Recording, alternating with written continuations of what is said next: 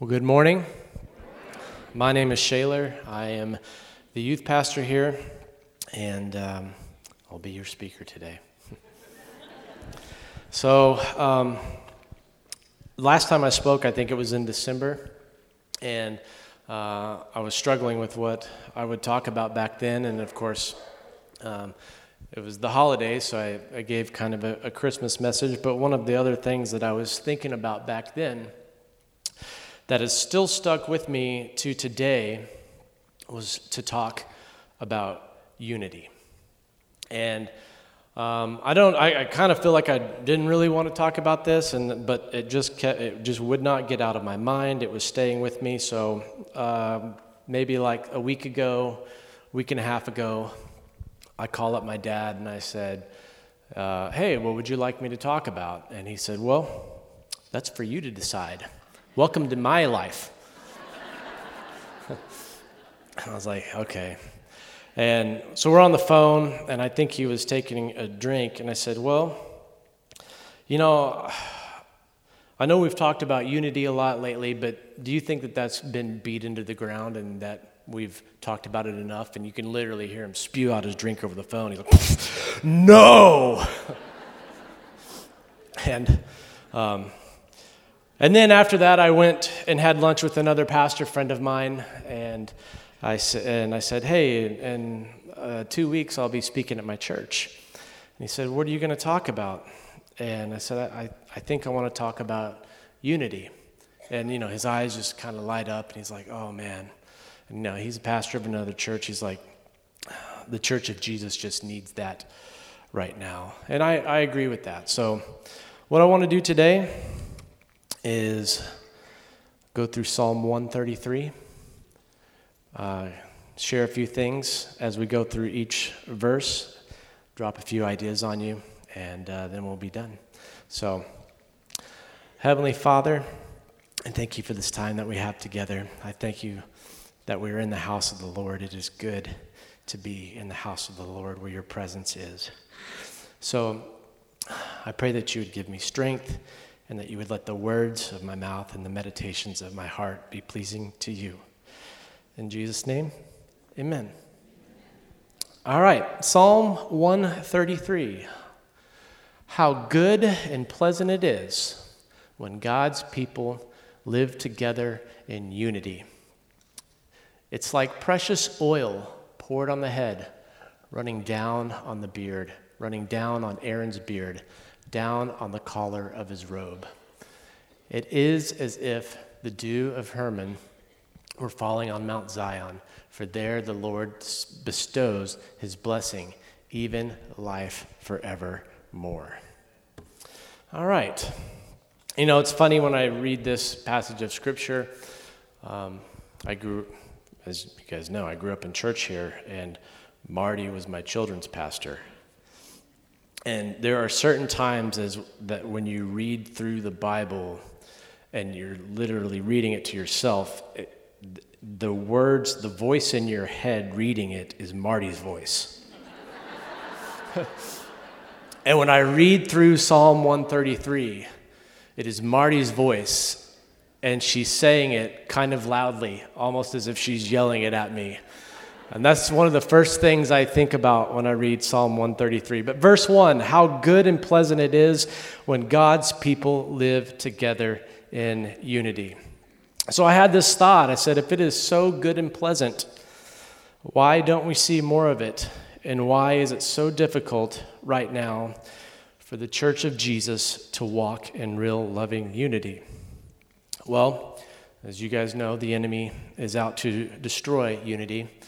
And I just want to give you two quick examples of what I see that we as Christians, believers in Jesus, are up against that's attacking our unity. First example there's this guy named Ladislav Bittman. His name is Ladislav Bittman. Ladislav was a part of the KGB in the 50s and the 60s. And in 1968, he defected to Czechoslovakia, or excuse me, he defected from Czechoslovakia and the KGB to the US. When he showed up here, he began to explain that there had been a shift in strategy in the intelligence agencies in the USSR. Historically, those intelligence agencies had defined their role as that of gathering information. And when he showed up, he explained that in the ideological tug of war between the democratic west that they figured that their role was not just the gathering of information but they had a better shot of sowing disinformation into the western part of the world. He wrote a book it's called the deception game so if you're into like real world spy type novels you might find it kind of fascinating. But i want to read to you a quote from this book because as I read this quote, I thought this is straight out of the playbook of Satan himself, because this is what he does to us. It says the trick was to mix accurate details with forged ones, because for disinformation to be successful, it must at least partially correspond to reality or generally accepted views. The hope was to sow division stir up distrust, and to make people anxious and angry. The hope was to sow division, stir up distrust, and to make people anxious and angry. Sorry, I've been thinking about this message a lot. I'm not really an emotional guy. I have no idea why I'm emotional this morning. Some of you that know me well are getting a kick out of this. Leave me alone.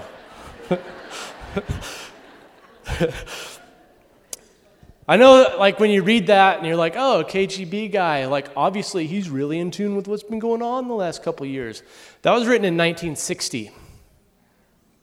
1960. Think about that. The sowing of disinformation for the sole purpose of helping people distrust, grow in anxiety, and become angry. And if that was something that a real world uh, geopolitical strategy that was taking place was happening, I think that that is happening spiritually. Let me give you uh, another example. Um, I love that there's a point where C.S. Lewis calls the Church of Jesus a mighty army with banners, terrifying to the deeds of darkness. So, what I see is that one of Satan's objectives is to sow disunity into the church of Jesus Christ. And if he can get us to keep on fighting one another, biting one another, and devouring one another, then he'll accomplish his goal. What is happening to me? I don't cry. Oh my gosh. Jeez. so, Lewis wrote a book called The Screwtape Letters. It's one of my favorite books. If you haven't read it, I would highly suggest it. It is a story of an older demon mentoring a younger demon. It's a fictional book, but I think once you go through it, you'll find that it's truer than you really want to believe. And if you have any type of introspection whatsoever, you're going to sit there and read it and go, huh, got me on that one. Almost on every page. So the younger demon, the younger demon lets his assignment become a Christian, so he's punished for that, and the older demon teaches him that all is not lost, and the older demon begins to school the younger demon on how to take from the new believer his joy in Jesus, the purpose of his calling, and the mission of God on his life. This is out of the Screwtape Letters. One of our great allies at present is the church itself. Do not misunderstand me. I do not mean the church as we see her spread out through all time and space, rooted in eternity. Terrible as an army with banners. That, I confess, is a spectacle which makes our boldest tempters uneasy. But fortunately, is quite invisible to these humans. All your patient, all your patient sees is the half finished sham Gothic erection on the new building estate. When he goes inside, he sees the local grocer with a rather oily expression on his face, bustling up to offer him one shiny little book containing a liturgy which neither of them understands, and one shabby little book containing corrupt texts of a number of religious lyrics, mostly bad and in very small print. If you didn't know it, C.S. Lewis did not like the church music of his day. He thought it was bad music with bad singers, with bad lyrics. Clearly, he's never been to Bethesda.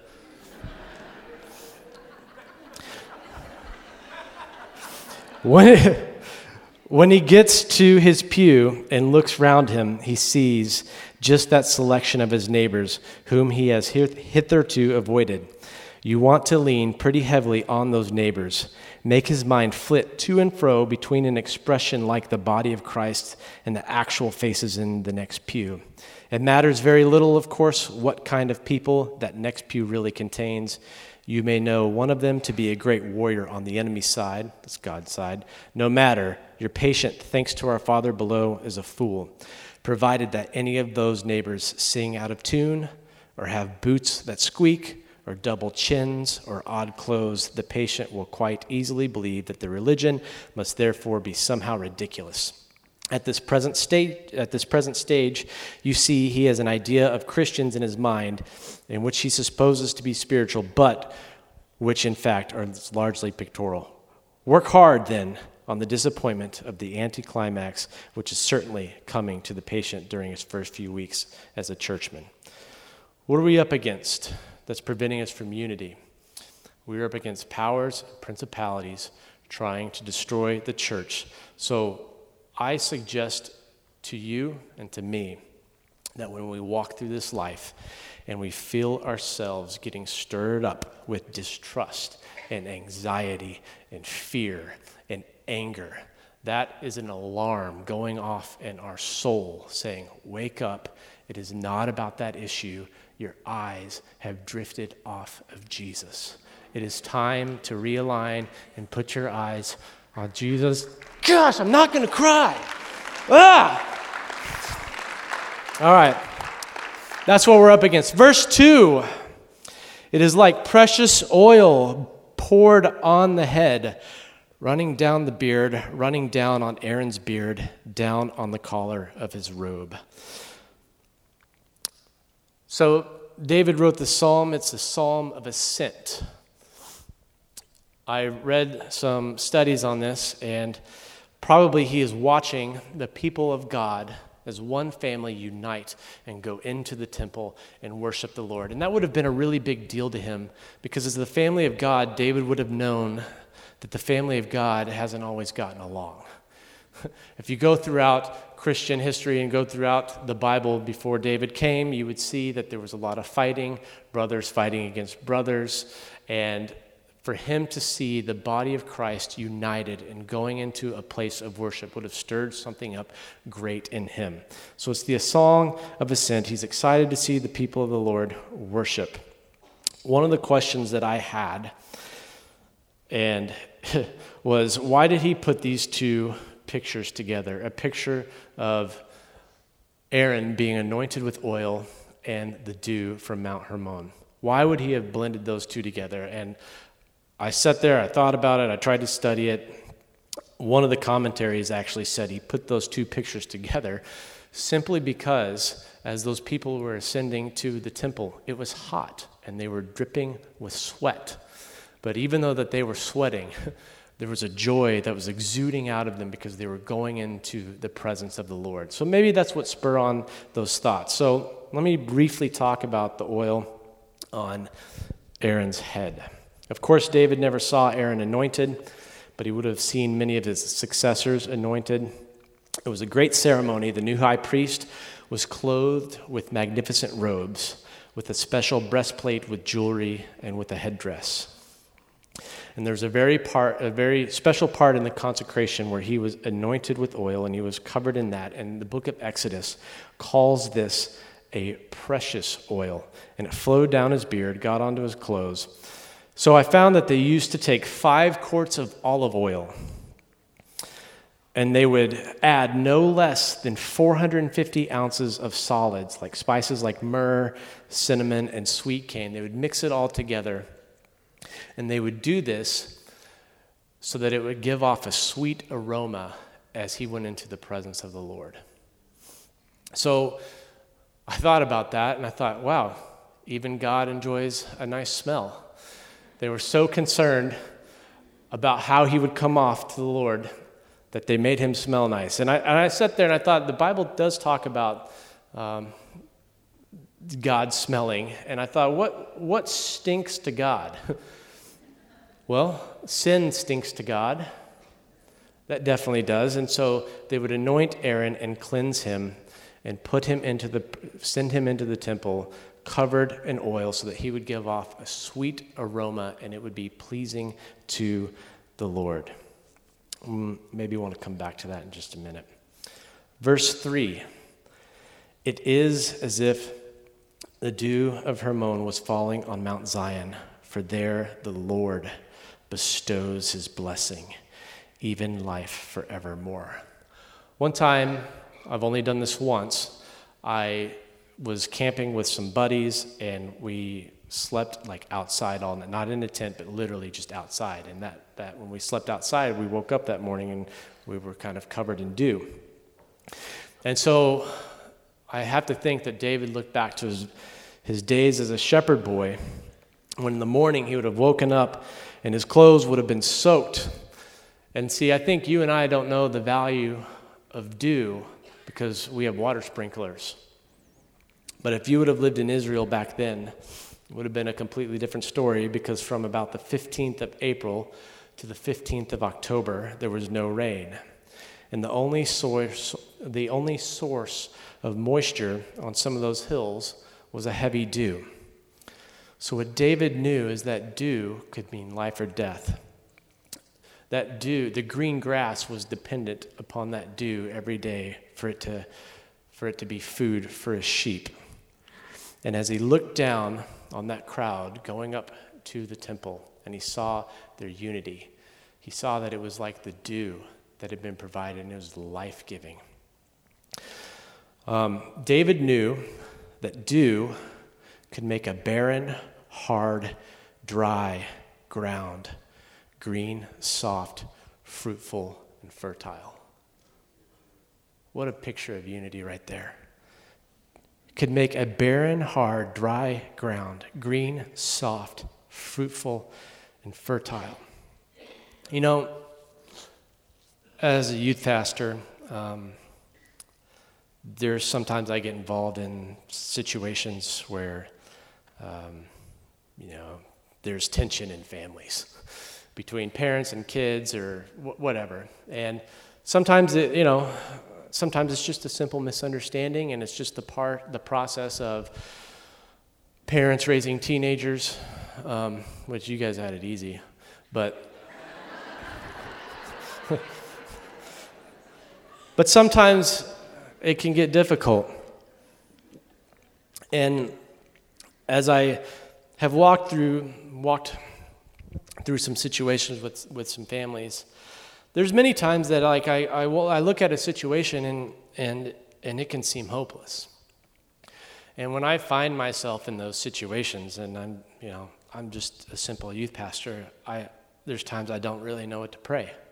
I don't know how to, I mean, I'm, I'm kind of a fixer. I want to I wanna get in and I want to fix things. And um, sometimes you get in situations where you can't do that, and only the Lord can do that. But when I find myself in those situations, what I've found is that my prayer is that students and parents that they would soften their hearts toward the Lord, that they would soften their hearts toward each other. Because that's like that life giving dew, and that's the hope that's going to restore those relationships and bring unity to their family.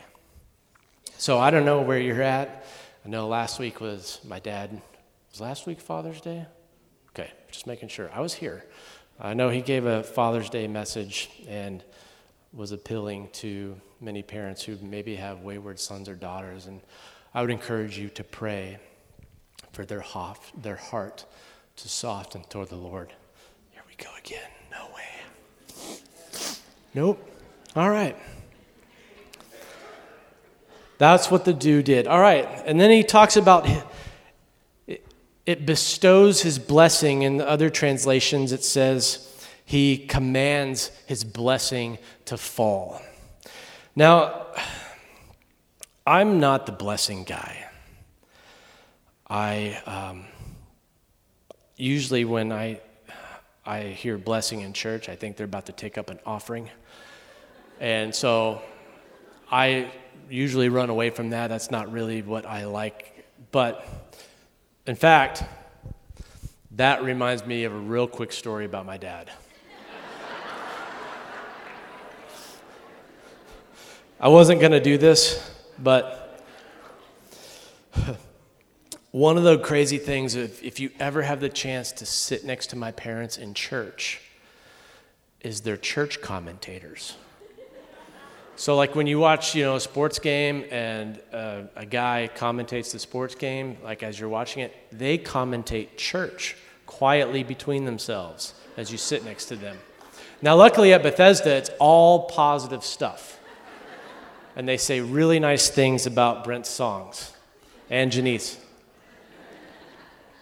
But one time, we were at a church somewhere else. And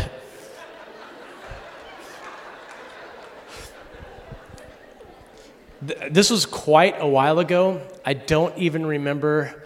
I remember this event specifically. I don't remember the name of the church or where we were at, and that's probably a good thing. but they were where they were singing a song, and they were singing this song. I don't know the name of it, but it says, "I can feel the presence of the Lord, and I'm going to get my blessing right now." And then they sing that and then they repeat it like a hundred times and then they modulate it up and it's a real hype song to try to get the crowd all going. And as they're singing it my dad's standing there looking at them like they're a bunch of weirdos. And he starts commentating and he goes get my blessing right now. How about i'm gonna be a blessing? What is this? First selfish church?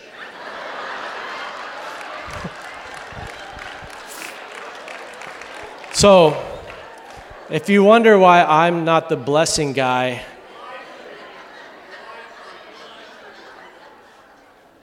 if you wonder why I'm not the blessing guy, I got my theology on that from my parents.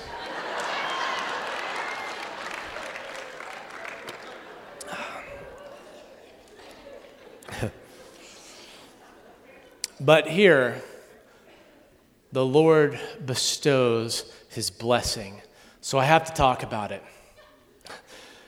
So I've got a friend that's been a pastor. He, he pastored uh, a couple of decades, and there was this guy in his church that he couldn't stand. Luckily, you don't have anybody like that in your church. But there's this guy in his church that, that he really struggled with. He didn't, he didn't like this guy. This guy didn't like him. And he sat there and he wondered, why does this guy even come to our church? All he does is criticize my sermon every week. He goes out and has roast preacher for lunch, and then he tells me about it, blah, blah, blah, blah, blah. So they didn't get along. About halfway through this guy, my, my buddy's pastorate, this guy calls him up and he's like, Pastor. And buddy answers, he's like, Hello? Hey, this is so and so, you know, from the church. And my buddy's like, oh, hey. And he goes, hi, um, I want you to know that I've been diagnosed with cancer. And I don't remember what kind it was, but he said to my buddy, he goes, and they don't like each other. He goes, but the Bible says that the elders of the church are to come forward anoint me with oil, lay hands on me, and pray for me. So I'm going to ask you to do that. And my buddy goes, hmm, the Bible does say that, doesn't it? so he goes over to this guy's house, and and he'll be honest with you and he'll tell you, I went over there. I didn't want to go over there. I mean, he's like, I didn't want the guy to pass away from cancer, but I didn't really want to go over to his house and pray for him, but I did it because I wanted to be obedient to the Lord and obedient to his word. So we prayed for him and didn't think anything was going to happen. And he left. And a couple days later, the guy calls him back up and he's like, Hey, you're not going to believe what happened. I'm cancer free. What?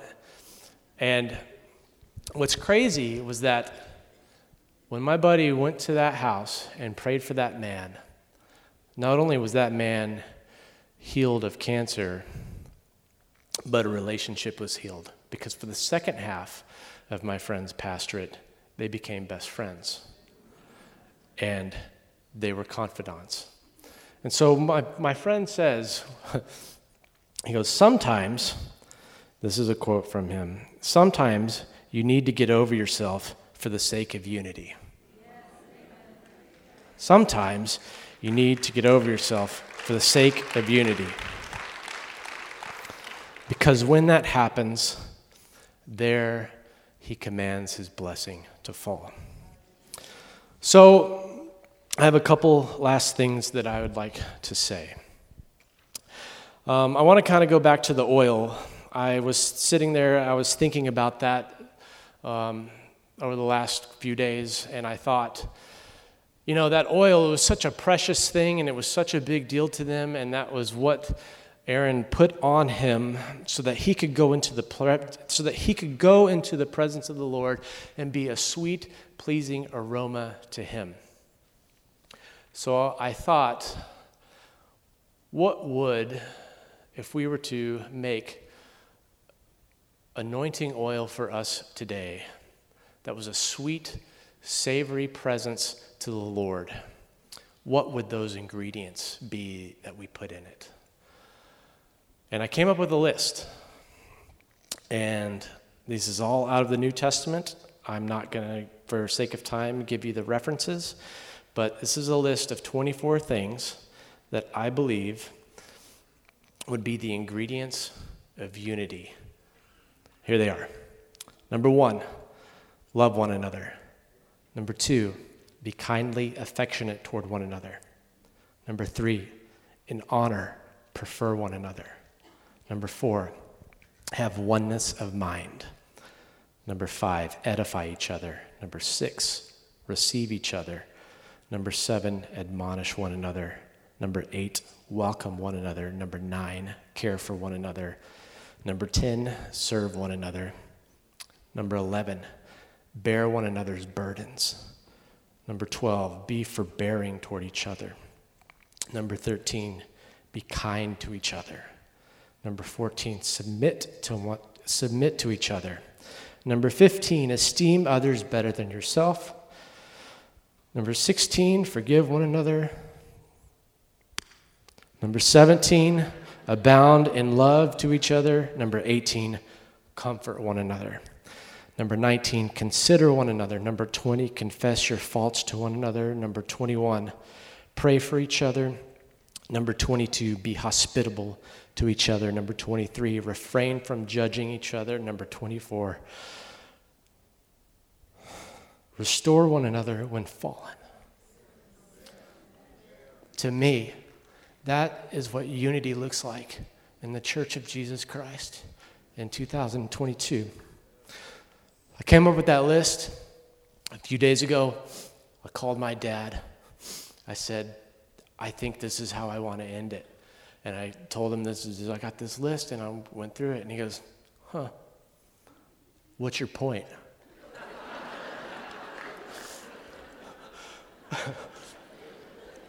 I said, Okay, here's my point.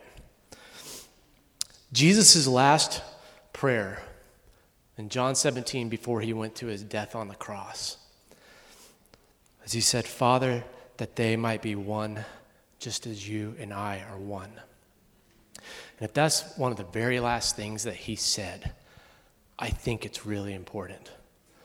I think it's something that we should pay attention to. I think it's something worth fighting for. The second thing is if he prayed it, and as he's looking down the channels of time, it wasn't just for that moment. That was a prayer for you and I today if he prayed that for us, it's because it's attainable. He would not have prayed it to set us up to fail. It is an attainable thing. So, Lord Jesus, we love you. Lord, I pray that we would grow to become one, just as you and the Father are one. Lord, when we find ourselves being stirred up by anxiety and fear and anger and all of those things, let that be an alarm clock going off in our soul to say, please realign and fix your eyes on Jesus. It's in your beautiful name I pray it. Amen.